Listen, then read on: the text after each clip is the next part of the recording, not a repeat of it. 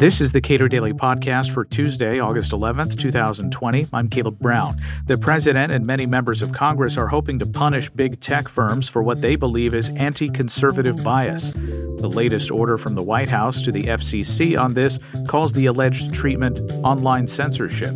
Cato's Will Duffield argues that problems of big tech firms should be better understood before we leap to claims of malice. The president and a lot of his defenders have had uh, this lengthy row with big tech. Uh, the hearings that, that were held last week, as of this recording, were uh, notable in that lots of members of Congress didn't really seem to understand a lot of the tech terms that they were using. Um, the president likewise uh, makes reference to uh, the ways in which he is treated poorly by uh, big tech companies, especially platforms that are designed for speech. What has he asked the FCC to do? Well, back in the beginning of June, the president issued an executive order directing NTIA, the National Telecommunications and Information Administration, to petition the FCC to essentially reinterpret Section 230. Section 230 is an intermediary liability protection that prevents platforms from being treated as the publisher or speaker of what you or I may post to them. So if I were to slander you on Facebook, that's my problem, but it isn't Mark Zuckerberg's. This executive order essentially attempts to limit platforms' ability to set and enforce rules for their own platforms. It would limit their ability to moderate content by reinterpreting certain parts of Section 230 that empower platforms to do this. Section 230, this is the of the Communications Decency Act. Yes. Uh, which is known widely as the words that created the internet. Now, uh, Section 230 essentially tells interactive computer services, wherever they may be, that uh, they will not be held liable for content that is placed there by users. Is that fair?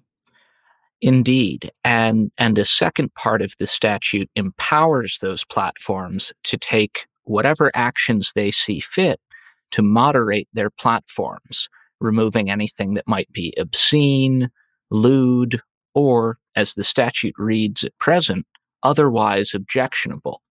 And this executive order and NTIA petition specifically seeks to reinterpret and really limit that otherwise objectionable language, presenting it as essentially an add on or encapsulation of the preceding language concerning obscenity and violence.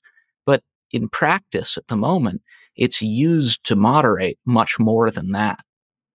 Okay, so for uh, firms that that may be subject to allegations of bias from an executive agency in the federal government or a group like the FCC, uh, what should be what is top of their mind? Well, in in looking at these new potential constraints, and again, the FCC would have to take this up and issue rules on on the basis of it. But it would really less be their moderation of explicitly political content one way or another, and more their catch all moderation of novel abuses that aren't necessarily violent or obscene that would end up suffering. Things like limits on pro anorexia content aimed at teen girls. That falls into that otherwise objectionable category, but isn't necessarily violent. So, uh, I don't think Twitter or Facebook or Reddit want to uh, present their websites to advertisers uh, where that kind of content might be presented. Well, and that's a big driver of moderation across the board.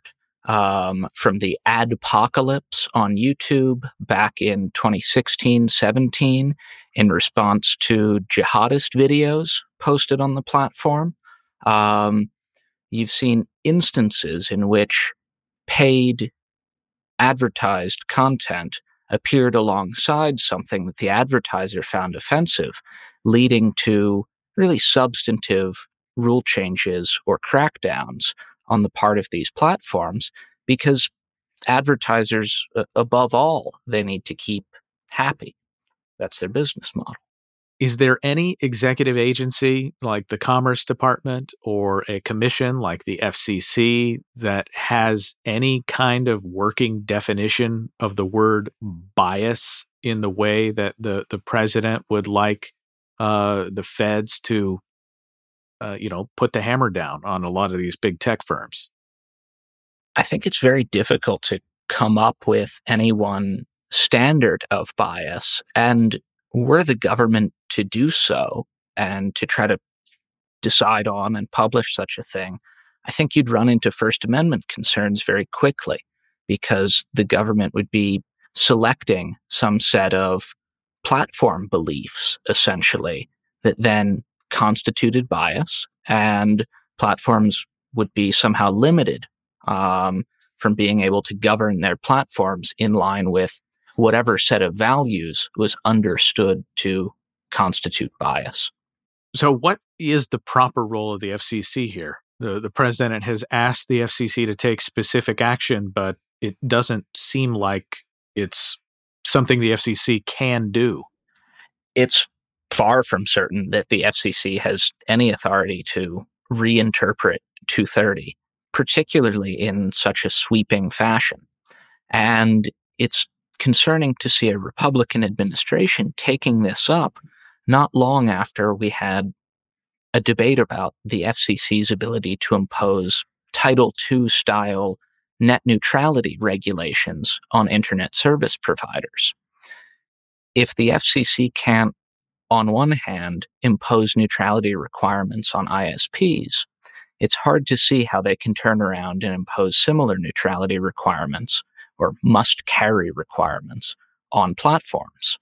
What's the parallel here between the fight that we had not that many years ago over so called net neutrality and uh, this idea that big tech firms themselves are privileging some voices over others? Well, in both cases, you're talking about essentially a must carry demand.